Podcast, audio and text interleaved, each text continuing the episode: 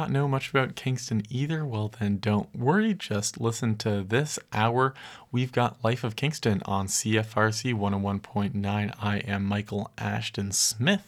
And what we're going to do for the next hour or so is take you guys through a trip of what's going to be happening in the arts and culture scene around Kingston this summer, taking a look at some stuff that's already happened, some stuff that's currently happening, and then some stuff that'll happen in the future. And for those of you who are just tuning in and want to know a little bit more about CFRC, you can check out our website at cfrc.ca. We've got plenty of blog posts. We also archive all our shows, so if you feel like you might want to check one of these events out, but you forget what it's called or what it is, you can always go to cfrc.ca slash program underscore archives. And what you can find there is just you have to put in the date and time of the show, and then you can stream an MP3 or you can download it. You can do whatever you want with it. That's a great resource for anyone who wants to check that out.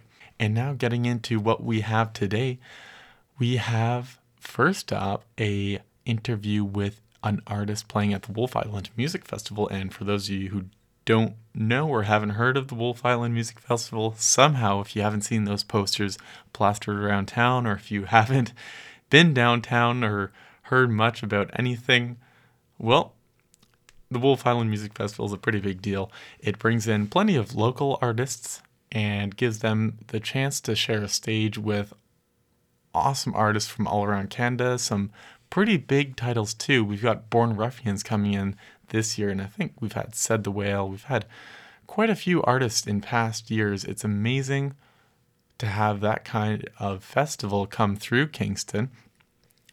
And we have an interview right now with Charlotte Cornfield, who has been putting out work for the better past for the better part of the past decade, and she's going to be playing there to support her new album, The Shape of Your Name, which is great.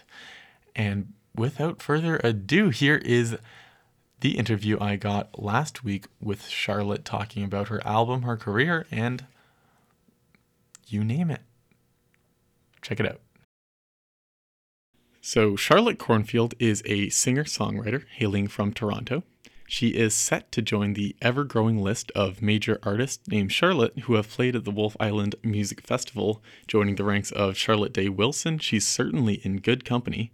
And Charlotte has been releasing music for over a decade from her 2008 debut EP, It's Like That Here, to her most recent album that she released in April of this year, The Shape of Your Name.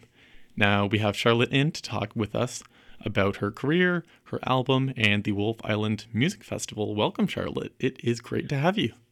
Thanks so much for having me.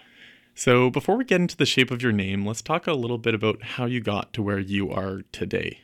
Mm-hmm. So, you've been releasing material since you were quite young. You yeah. were, what, in your late teens when you released your first EP? Yes, I was. Yeah, I was 18 or 19, I think. And so, what was it that encouraged you to release your own music so early because a lot of the time we see people don't start releasing music until later in their life when they decide to pursue a musical career. Yeah, for me music was kind of was always there. I got into it from a really young age. My dad's a musician and was a CBC producer for many years. My mom's a writer. So they really encouraged me to explore the creative side of things and songwriting. So I, I started writing songs right as I was figuring out how to play guitar around the age of 12 or 13. And then I moved to Montreal when I was 17 to go study jazz drums at Concordia University. And that's when I kind of realized that I wanted to start releasing my own music. So I had a lot of encouragement from the people around me. So it wasn't this random thing that I got into. It was kind of always going to happen that I was going to get more serious about music. So that's kind of when it started and then have been doing it ever since. And so, as you first started to write songs, what were those songs about? Uh, and I guess how did they develop over the years until uh, The Shape of You? Uh, the Shape of Your Name, yeah.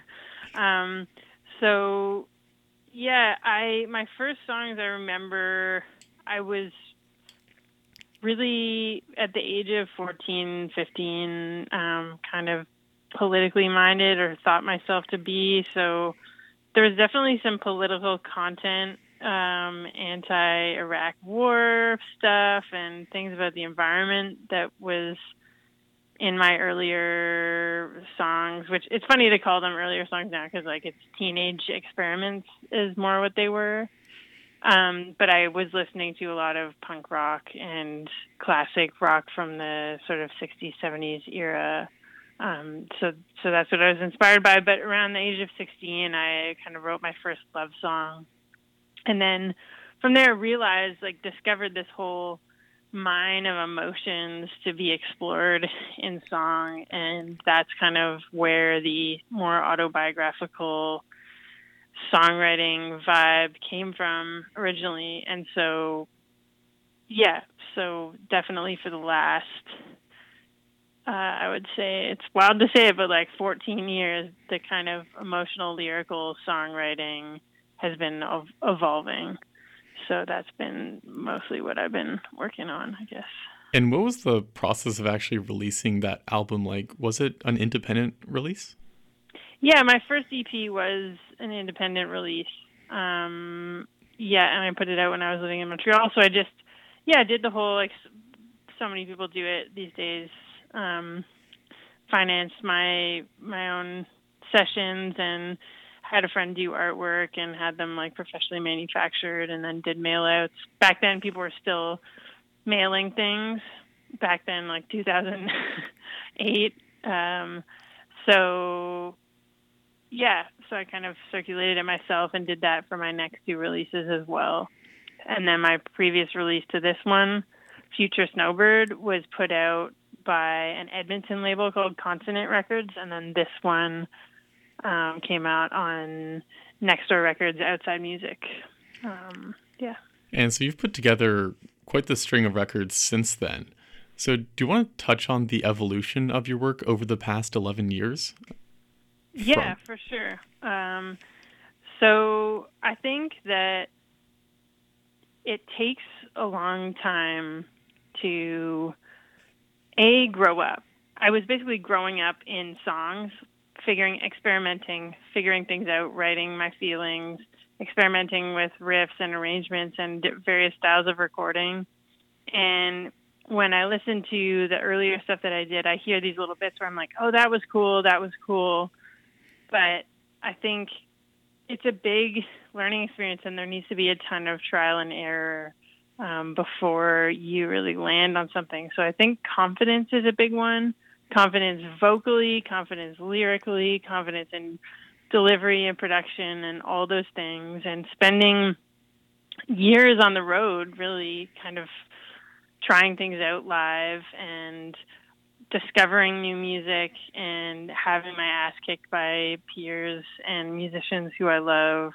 Um, and it's that thing of like, however many hours you put into it at this point. I've been doing this thing since I was a teenager, and now I'm 30.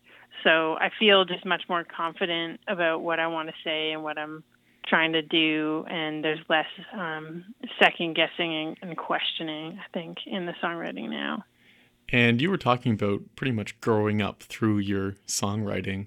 And it feels like on the new record, there's a dry, self reflective maturity that is really prevalent on that album that wasn't quite at the same level on previous work. Um, so, what spurred that particular shift in tone from your previous album to this one? Yeah, well, it definitely came from a reflective place. This was the first time that I made a record without it being like I need to put a record out because I need to further my career and I need to do X, Y, Z. I had actually taken a bit of a break from touring and recording and went to live in New York for a while. And some things happened in my life where I wasn't really sure what role music was going to play, if it was going to be the main thing or if I was going to be doing something else and and music would take a bit of a back seat so when i moved back to toronto five years ago um i started work running a music venue that my friends had opened called burdock in the west end of toronto and that gave me a kind of pretty stable lifestyle, solid paycheck, kind of um, opportunity to be present in the music community and not have to worry. Um, kind of had the luxury to not have to have that constant stress of being a freelancer for a little while. And so I think that created this place where I could write songs um, without there being any underlying goal whatsoever. Then me, they're kind of a meditative, therapeutic process for me. And so I think as a result, a lot of them took this more self reflective tone, and I kind of slowed down and looked back at a lot of my life from a more experienced angle and kind of um yeah it's it's nice to be able to to reflect on things in not not so much of a nostalgic way but just like oh this feeling that thing happened that moment. I still think about that moment sometimes and things like that and you talked about a lot of these songs being autobiographical. So are pretty much all the lyrical themes of these songs inspired from experience that you've gained over the past couple of years or so? Yeah, everything comes from my own experience, and it's definitely not all sort of like this happened, then this happened, then this happened, then this happened. There's a lot of kind of subtleties and moments that are interwoven with one another, and the songs aren't about like specific people. Um, it's yeah, but I definitely have drawn from my own experiences um, and experiences with other people, and that's kind of where where this comes from. And so your album is called "The Shape of Your Name," and that's a lyric in the opening track. So, what was the thought behind using that lyric as the title of the album? There was just something that resonated with me about that lyric um, the way that I, especially from that reflective place of thinking back on experiences and emotions and people, um, this idea of seeing someone's name and the shape of that name evoking a certain emotion. And these days we're all on our phones all the time and getting texts and letting messages fly back and forth. And I feel like for me, there's certain names that come up on my phone or on my page or whatever where I'm like, whoa, seeing that name makes me think about all these things. Um, and that was something that I found really interesting and really felt appropriate for where this album was coming from. And then the album cover as well. It's visually darker than some of your previous covers. What was the choice behind that blue background? Well, it was interesting. My brother, who I've worked with a lot on the visual elements to my stuff, he I knew that I wanted him to take the cover photo and so we sort of were walking around in my neighborhood in Toronto and he wanted a certain time of day dusky as the sun was setting. But we didn't know exactly what we wanted the backdrop to be or anything so we were just wandering and we walked into an alleyway just as the sun was coming down enough um, for this wall the cement wall behind me to be hit with this wash of blue. And my brother just said, stand right there, um, stay there for a minute. And he took a few shots. And yeah, it is the the color of the sky and how it looks on the wall, and ev- everything just sort of came together. It was quite spontaneous, but but that's where that came from, and and we knew because I had had the album done for a little bit. I knew sonically where it was at, and that photo just felt like it matched. Absolutely. And you mentioned you got help from your brother, but you also received quite a bit of contribution on this album from some pretty large artists, including the great Kevin Drew of Broken Social Scene and Leif Vollebekk. Uh, so, how did you recruit their help for this album? Everything, it's interesting when I think about making this record, everything happened very naturally. And there wasn't a ton, ton of oh I got to call this person. Um, the genesis of the record, um, the first few songs happened when I did a residency at the Banff Center a few years ago. And while I did that residency, I connected with Kevin Drew and Brendan Canning and Charles Spearin, also of Broken Social Scene, and they were helping they were sort of running this independent music residency that I was at, and it was a studio intensive thing where we had every day we were in the studio for a certain amount of time recording stuff, and I was there on my own, and they spent a lot of time in the studio with me, um, contributing ideas and thoughts, and mostly to the arrangements and instrumentation. And these friendships developed there that have continued in my life. This is, I guess, now four years ago. And Kevin and Brendan have become, yeah, and Charles have just become very good friends and huge like musical inspirations and mentors to me. So they're on the record at various points and have helped out a lot along the way. And um, Leif is a dear old friend from Montreal, and I played him the song Silver Civic, and he it it spoke to him in some way, and so I asked him to come play piano on it, and it he lives in Montreal, and we were recording in Montreal, so it just happened very naturally. He came in, did I think it was one or two takes maximum, and it sounded beautiful.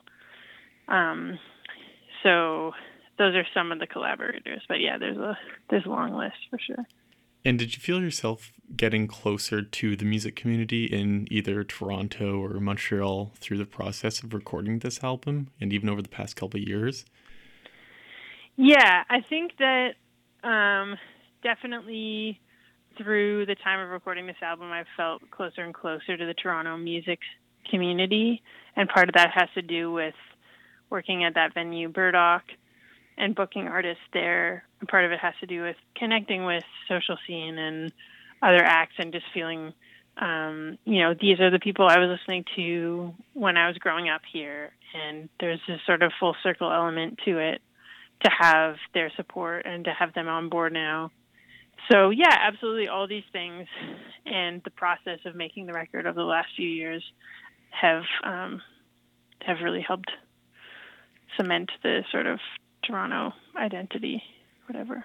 And this is your largest release yet, both commercially and critically. You've been covered by some large music publications, notably Pitchfork. Mm-hmm. And one question I have is because Pitchfork has a large degree of influence over a lot of their readers' opinions, especially because of the grade that they give every album out of 100, and that number yeah. can often decide whether a considerable amount of listeners will listen to the album or not. Do you ever feel that it's a risk to submit a piece to, of work to such an influential publication? Well, I, um, in this case, I didn't submit somebody um, independent of me and the people that I work with decided to review the record. So it wasn't I was a I wasn't submitting while running a risk of it getting a bad review because in reality something like Pitchfork they only review a select few albums that come out. They're they seem to be pretty choosy, so even to have gotten a review at all was pretty cool. And they don't tend to savage artists who aren't that established yet or who are in a developing stage of their careers because there isn't really a reason to. Anyway, all this is to say that I uh, I don't think it's risky. I think that if you are proud of your work and you stand behind it and you know where you're coming from artistically and you think it's strong, then absolutely send it around to those people who are the tastemakers and see what happens. For um, sure. And you received yeah. some well deserved uh, positive criticism on that review, and they compared your work to some other massive singer songwriters like Neko Case. Uh, and I was just thinking, or what are your thoughts on that comparison there? Well, I love Neko Case, and the Fox Confessor Brings a Flood was a big album for me, as was the Twin Cinema record, New Pornographers, that she was on. And um, yeah, I absolutely uh, find her her work super inspiring. With comparisons, it's always funny because it's really up to the person who's comparing. They're like, "Oh, I think these two artists are similar based on X, Y, and Z," and it's like, "Okay, you think that? Cool." Um, but yeah, it's definitely nice to be compared to someone who who I really like. And then, in terms of the commercial success of the album, I'm mostly gauging it based off Spotify streams and media coverage, but I would assume this is your largest release as well. Yeah, definitely, definitely. And so you've seen uh, an increase with both of those with the re- of this album and the tour that you're doing to support it. You're coming through Kingston to play at the Wolfe Island Music Festival on Saturday, August 10th. But mm-hmm. how busy have you been elsewhere touring to support this album? Well, yeah, the the spring and early summer um, were quite busy. I was on tour with Tim Baker from Hey Rosetta, so I opened most of his Canadian dates and some shows in the U.S., and that was a blast. Uh, and I also did some Ontario shows, including Kingston with Lydia Persaud, and um, I have a show this week with Broken Social Scene, and I also joined them on Canada Day at Harbourfront. So yeah, it's been it's been super busy, but really great. And my July is a little quieter, but I'm super excited to um, come out to Wolfe Island uh, in August. And have you been to Kingston before? Yeah, many many times. There are many Kingston through lines in my life, I think, but I've been going to Kingston for t- about ten years, pretty regularly. And I went to the Wolfe Island Festival just as an attendee in 2008. And so, how do you feel that Kingston compares to playing in some larger cities like Toronto or Montreal? Well, something that strikes me about Kingston is that there's a very strong sense of community and there's a really strong arts community. And even though it's a smaller, obviously much smaller place than Toronto or Montreal, there is a ton of support for artists coming through, and um, people like Virginia Clark, who is putting on the Wolfe Island Festival, help keep Kingston on the map as a uh, as a great music city, and because there is the university culture too, there is a demand for live performances. So I think it's a I think it's a great place to play. And we are approaching our time limit, so I'm going to have to wrap things up pretty quickly. I've got one last question for you. Mm-hmm. So I'm going to be putting on a song from your latest album right after this, and I'm going to let you choose. So which song should it be and why? Um, I'm going to go with the last song on the album, which is called Release. And that song is kind of sticking with me right now. I guess each song has its time with me as being the more prominent one, but it's sort of a quiet, also reflective, um, chill jam, and I like it. Awesome. So that is about all the time that we do have for today here. Thank you so much for coming on the show today. It was a pleasure to have you. Thanks for having me. And so we are about to play the last song off of your album, uh, The Shape of Your Name, which is available on Bandcamp, Spotify, Apple Music, you name it. Uh, if you like the sound, and I can't see any reason why you shouldn't, you can check out her set at the Wolfe Island Music Festival on Saturday, August 10th. You can find more information on this festival at www.wolfislandmusicfestival.com. And if you want your tickets right away, they're available on Eventbrite at www.eventbrite.ca. And once again, a big thank you for Charlotte for her time today. Thank you. And coming right up, we are going to have an interview with Lauren Allen and Nathan Copens, both of whom are actors at the Storefront Fringe Festival happening downtown last week and this weekend. You'll still be able to catch some of their shows. But before we get to that interview, here is Charlotte Cornfield with Release.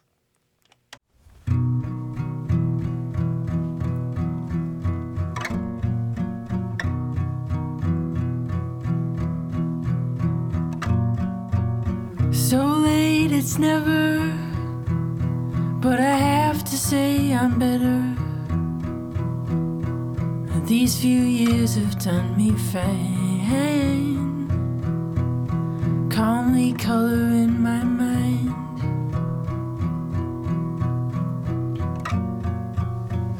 You called me up to say that you found release in your own way It was the night before your wedding day.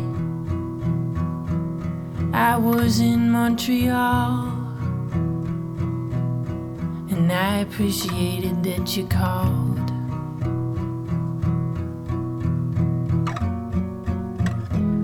But when I go back to New York, You're still everywhere.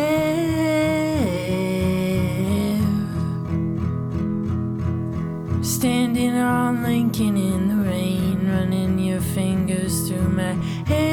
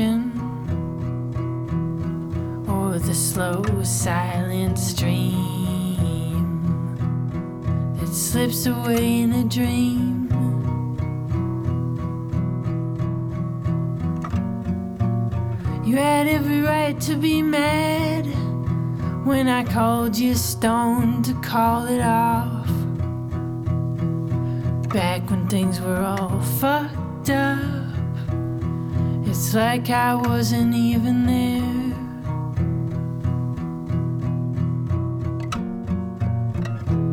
But when I go back to New York, you're still everywhere.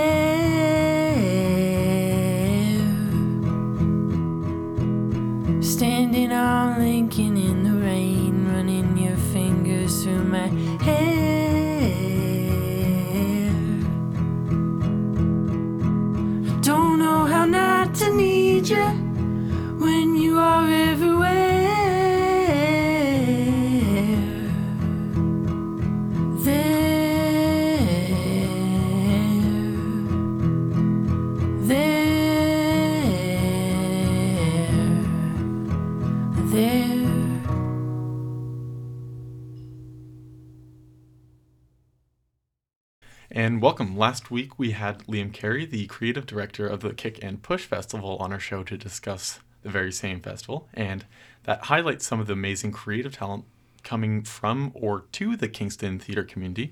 And a part of this festival is the Storefront Fringe Festival, which features a series of exciting shows that are put on in various locations downtown. And here to speak with us today are Lauren Allen and Nathan Coppins. They are the stars of In Ireland. Did I pronounce that correctly? Or Copins. I should have told you. no worries. So Nathan Copens, they are the stars of In Ireland. We rented a car from Criminals, which is surely a title that piques interest, and they're here to talk a little bit about their show and what everyone can expect. So welcome, Lauren and Nathan. Thank you so much for having us. Yeah, thanks. So before we get into the production itself, let's talk a little bit about how you guys got to where you are today. Uh, so Nathan, you studied at the University of Regina, Yes, I did. and so I'm assuming in theater. Yeah, and in theater acting. Yeah. And so what brought you to that point? What got you into acting? oh, probably lots of things. I uh, I I guess I did um like drama camps as a kid or yeah yeah young preteen. Got interested in that and was always just very imaginative and like daydreamer. So I'd be like making up characters in the mirror and you know trying to mimic the like the movies I liked and that kind of stuff. So just kind of blossomed from there. And then, what was your experience in university there, learning in a more, uh, I guess, structured sense what theater was? Or you probably would have been experienced with that through your camps and such, and probably in high school. Yeah, I did a few plays in high school, but that was usually smaller stuff. University, it took off. Um, I liked it. yeah. And so then that connected you with the Regina theater community, and you got involved with the Globe Theater also there. Yeah, I w- in yeah, that's right. I went to the Globe Theater um, actor conservatory training program um, a few years after university as well. In the I spent the intervening few years in Edmonton and did some shows around Alberta and into BC a little bit. Um, but yeah, did did some work at Globe. And so, what can you say about that program, that theater? I thought it was great. I loved the program. Yeah, I learned we had a really good group of people. It was people like it's there was a focus on Saskatchewan artists, right? So trying to develop here we are in Ontario, but trying to develop Saskatchewan talent. Um, so people from Regina, Saskatoon, a couple of uh, I think a couple of smaller centers as well. It was a good way to, and then coaches from across the country and uh, even international, a couple of them. So you know, meeting people, learning from different people. Um, and the theater space is is beautiful. So to work in that space was was wonderful.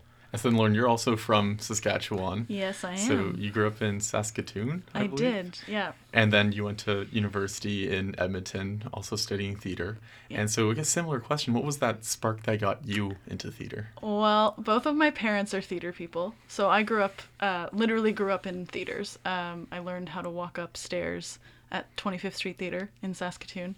Um, and I knew I wanted to be an actor from a very young age, but my parents wanted to encourage me to explore other options, just in case. Um, I think they're still kind of holding out hope that I'll become a veterinarian at some point. Um, but they're both very supportive, and getting to see the magic of storytelling from such a young age, uh, it just became a space that I never wanted to leave. So.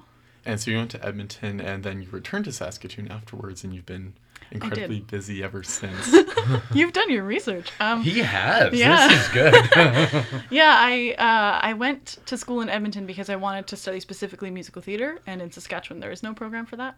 Um, I also don't like school, so I knew that for me, I wanted to take uh, a short program that would give me the information that I needed, but then I could l- like leave quickly and start working because I knew from my experiences with my parents and their peers that working is the best uh, teacher. So I went back to Saskatoon because I had opportunities to work in both English and French there. Um, and I felt that the Edmonton market at the time was oversaturated with people like me, and I felt like I had more of a, a place and a voice going back to Saskatoon. and so, a lot of times we don't really hear of bilingual artists coming from Saskatoon. So, was that something, an environment that you would have grown up with? Uh, yeah, my parents made the brilliant decision to put me into immersion school. Um, so that set me on a great path, uh, and my brother as well. My brother now lives in Montreal. Um, I don't think he speaks as much as I do, but we do both speak French. And um, I started doing theater in French when I was 15 through a community program through the Professional French Theater Company in Saskatoon, and then uh, and then it became a much larger part of my life when I moved to Paris in 2017. And I was going to talk to you about moving to Paris because that seems like a giant leap moving from Saskatoon to Edmonton and staying relatively local, at least within Canada. And then all of a sudden you find yourself in Paris, France.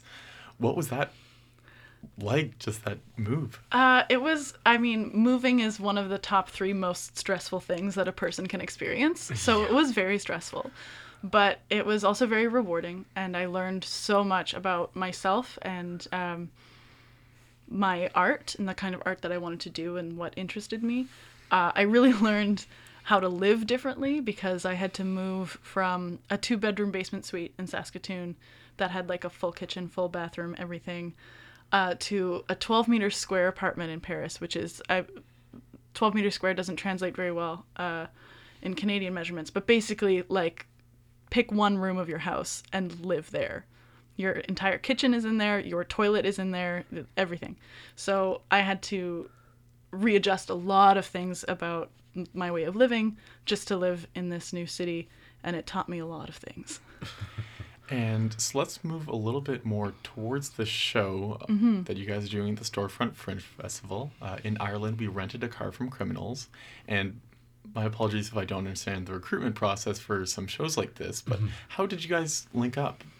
The only connection I see is that you guys are both from Saskatchewan. Is that Well, uh, we can both speak to this, but I'll Yeah. start. Um, so Nathan and I have worked together before. Uh, Nathan has also worked with the, this playwright uh, and director before. Um, I know all of the people involved, and the way that I got the job was I posted on Facebook saying, "I really need work. I'm moving back from Paris and I have no money. Please help me." and the playwright saw that, and being the kind and generous person that he is, went, "Okay, do you want a job?" So that's how I got involved. Yeah, I got involved. I mean, I again knew everybody else involved in the production. The director Andrew Johnston runs um, the Saskatchewan Playwrights Center, so I'd done work with him, and um, you know, and uh, and just have a have a good friendship with him. And the playwright slash producer, Rod McPherson, um, I've worked on one of his plays before. And I think I actually got to meet uh, Rod through a uh, a jam session, like a music night that Andrew had hosted. You know, he hosts just for fun. You know, people bring instruments and play music in his house once a month or so, and uh, and Rod showed up. That's how I initially met Rod, and it was a bunch of other writers and artsy people and whatever making music, and that led to the first show that I did with him, and then you know, and then this one. And so a lot of people, myself included, might be unfamiliar with how a story or a play actually gets developed. So does it start with the playwright? Does he have a concept, an idea, and then he brings it to a director or The beauty of theater is that there's not really a rule that applies to everybody.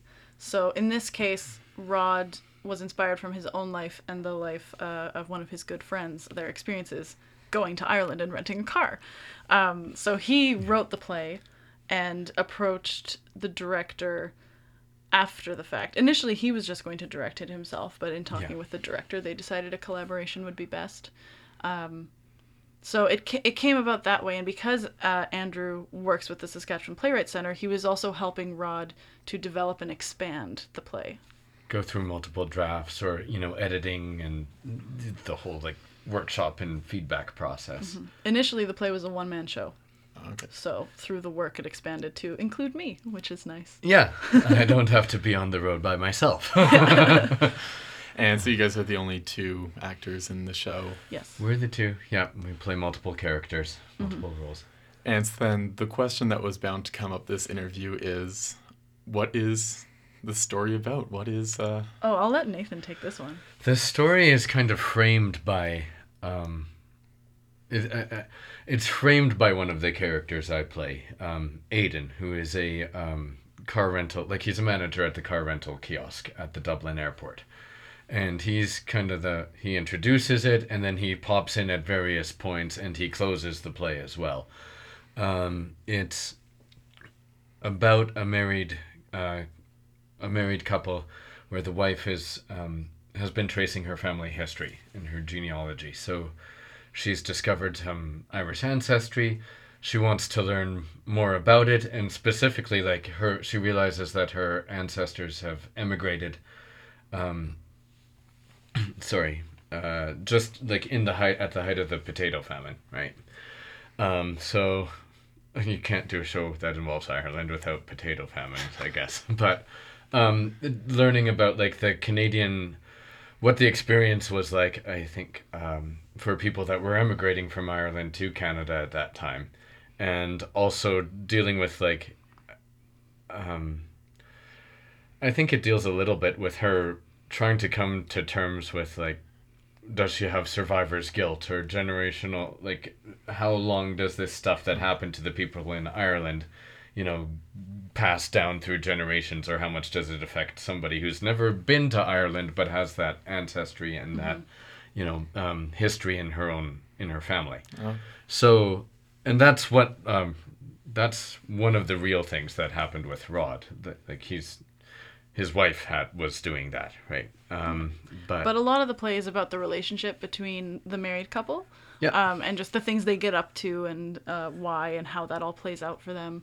Um, so it's still very much a, a story about individual people, but it does ask these larger questions about like intergenerational trauma or survivor's guilt or uh, emigration and immigration all this stuff and like and who's yeah who when they when they go they interact with um a bunch of different irish you know people in the that you tend to meet irish people when you're in ireland. And uh you know so it's getting their perspectives on different things whether it's on relationships or whatever and some of it is there There are some quite funny moments some tender moments um so you know it's like a week long uh, basically like a week long trip they take and the people they interact with.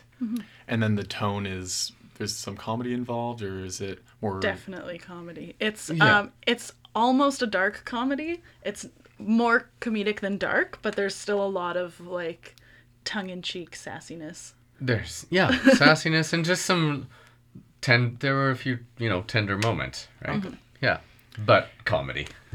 And uh, another question I had is a lot of times we'll see titles that are metaphors, but is in a car we rented a car from, or in Ireland we rented a car from criminals. That's a literal. That's literally what happened. That's yeah. literally Yeah. what It happens. in this literally Yeah. happened to the playwright. Um, Yeah. So it's based on his experience, though not quite the same.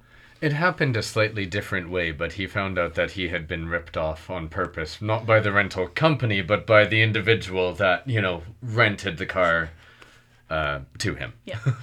And how long have you been performing this show? You mentioned that you were in the midst of touring it across Canada. Yes. Yeah, we were in Toronto for the Toronto Fringe, so we did seven performances there, and we've had uh, a few here, and uh, we'll wrap up over the weekend. Uh, but then we're going on to the Calgary Fringe, Edmonton Fringe, Victoria Fringe, and Vancouver Fringe, so six cities altogether. Yeah, we're on the road for 77 days total, and it's been, what, two and a half ish, close to three weeks so far. But And so you guys have already played a couple shows here. You've been in Toronto, and I assume you've been to various festivals in, I guess, Saskatchewan or possibly other places as well. And how does the Kingston crowds, how do the Kingston venues compare to some other ones that you've seen across Canada?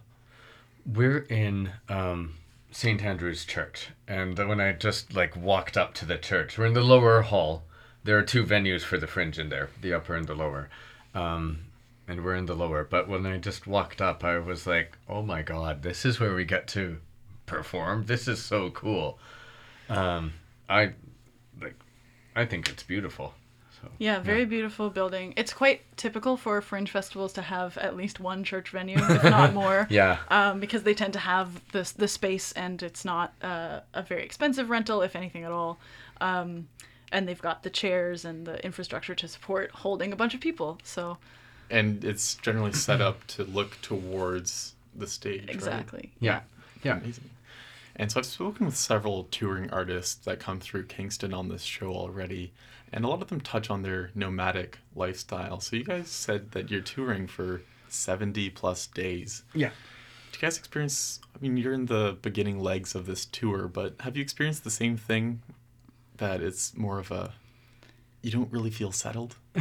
yeah i mean Yes. I, we're both technically like homeless like i i live with my parents quote unquote i'm not there for three months at a time but Yeah. that's technically where i live I um I've been on the road so much. Like I I still say I live in Saskatoon because I I think Saskatoon is is great. Um but I was doing I did a Christmas like a um, a show at Christmas time just outside of Saskatoon in with Dancing Sky Theater in Meacham, and it's a fun company. But like since then, like January, I started a contract that had me on the road for three months, and then I was out of the country for a while, and then uh, back in Saskatoon for two weeks, and now we're on the ro- to rehearse, you know, and and and see some family, and now we're on the road again. So I haven't actually like when I've been in Saskatoon, I was crashing on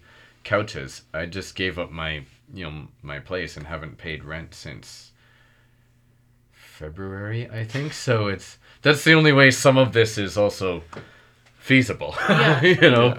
Um so it's I'm even though like this tour is new, you know, like for me it's I've done children's theater tours, I've done a bunch of other, you know, uh, like I've done shows in Saskatoon but also been on the road a lot. So it feels like I'm three quarters of the way through the Yeah. you know through the tour because it's been oh, it's an almost year long process so far And when you're from a smaller center, you have to travel for work. There's no way to be a professional artist without going to other cities at least once a year.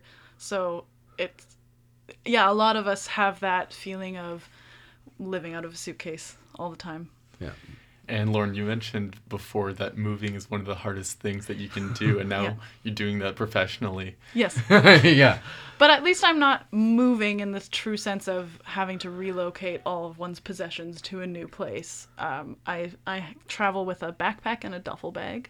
which is kind of liberating. Yeah. Oh, absolutely. There's a certain freedom to it, and there's an appeal to it. I would like to continue to be able to be an artist in multiple cities, um, but then I can't afford to pay rent. So gotta Yeah. reconcile those two desires. I basically like I've got my suitcase and another bag.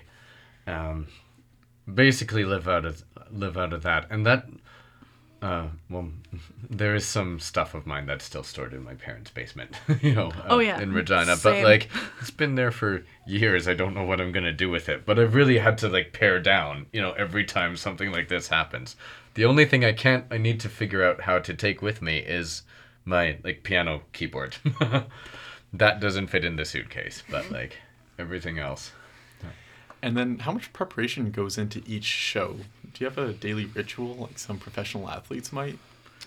Um, it depends. Again, that's a very like variable question for every artist. I because I'm also the stage manager on this show, I have quite meticulous things for the stage management side of it. Like I have to make sure all the costumes are laid out in the right place, the set is placed properly, that the cues are ready to go. My technician, my front of house people are all on the same page all the time.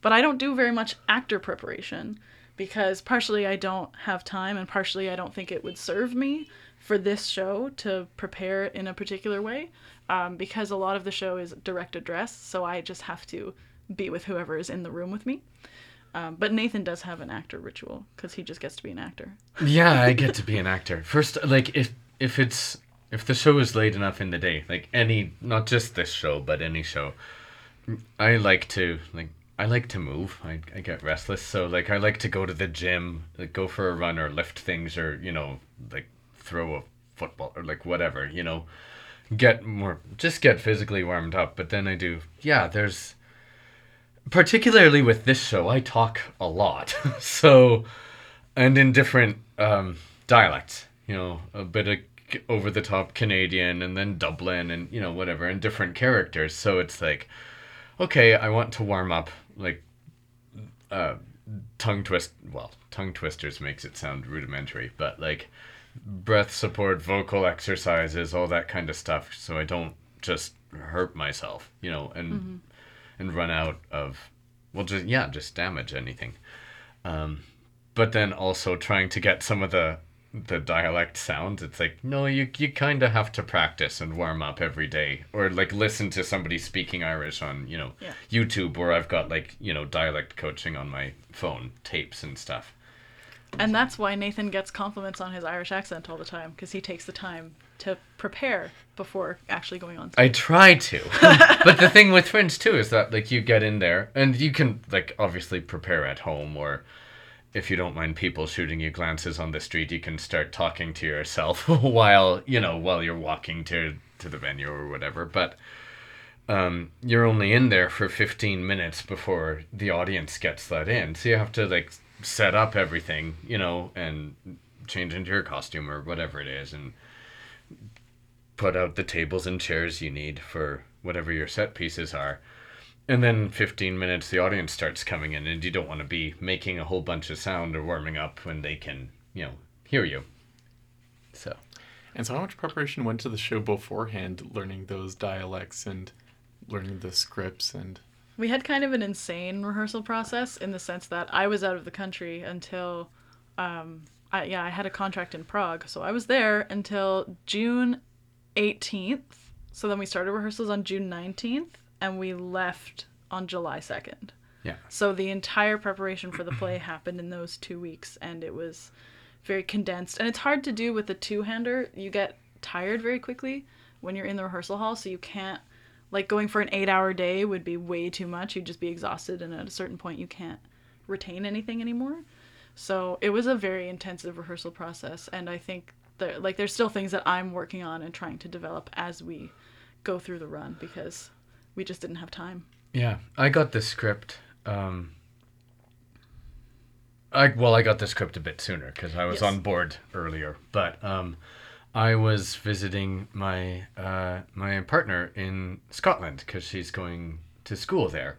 So I was I got the script and I'd been trying to convince Rod to put or Andrew either of them to put me in this play because I also wanted a show to work on over the summer. Um, I got this script while I was in Scotland and went and it was like at that time it was basically a one person show. and went, "Oh my god, I have to learn like an hour's worth of dialogue, and I want to have it, uh, you know, as memorized as I can before we even start." But it was tricky because I was speaking with my my prairie, you know, the way I normally speak in Gla- surrounded by Glaswegians, trying to learn Irish. so I like it was a little tricky. Yeah. And during the rehearsal process, the script changed dramatically. a lot. Yeah. So a lot of things that were originally Nathan's lines were then attributed to me. Um, the stage manager character that I played basically fell out completely and was replaced by uh, the Mary character, who's uh, part of the married couple.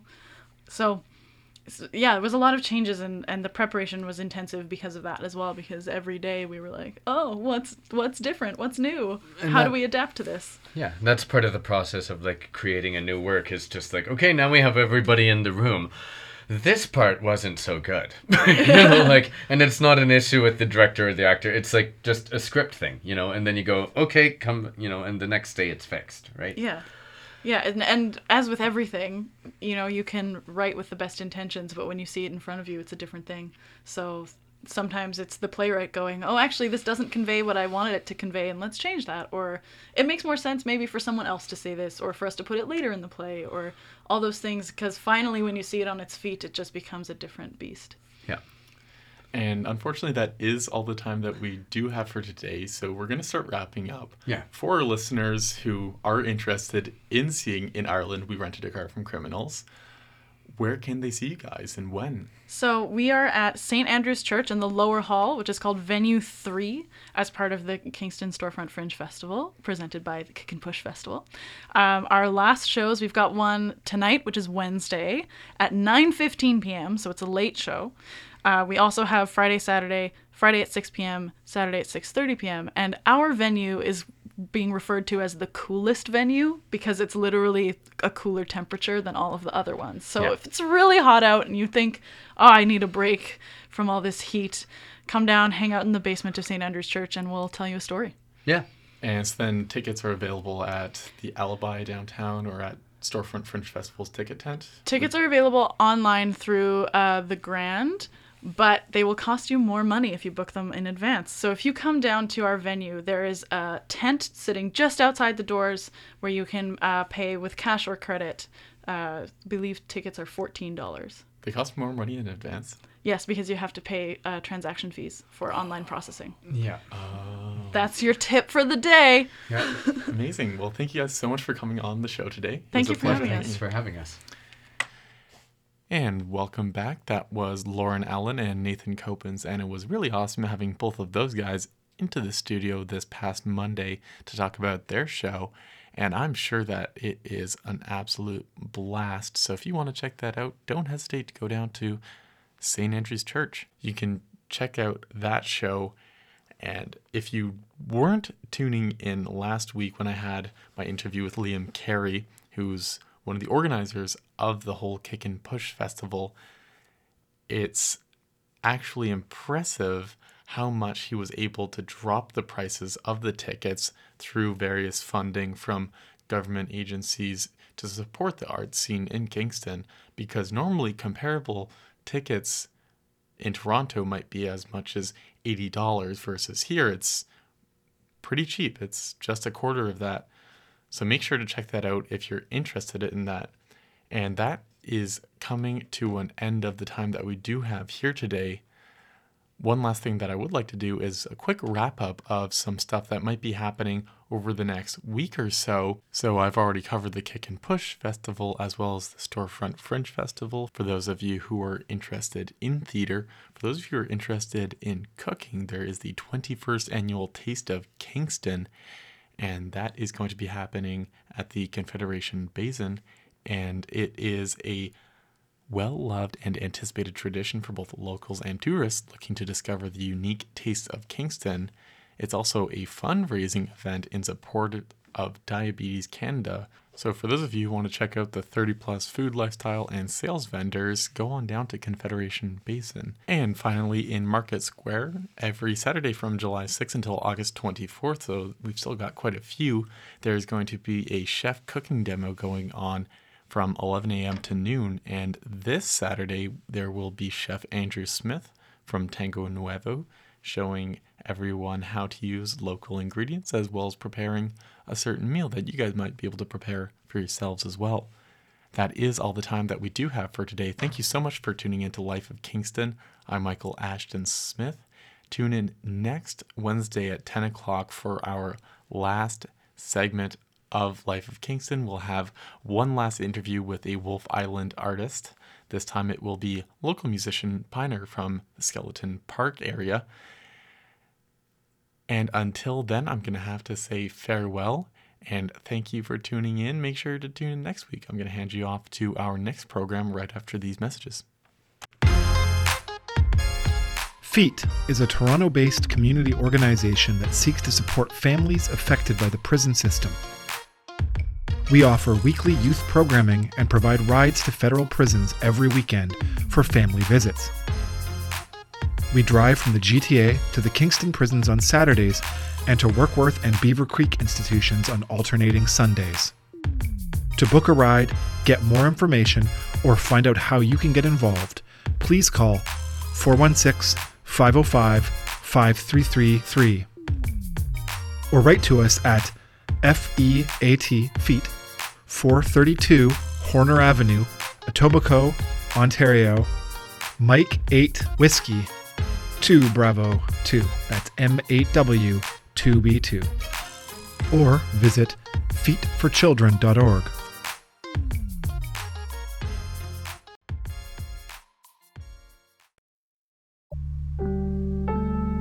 Hello, I'm Tamara Cicerella, a counselor serving area residents who live with addictions or mental health concerns.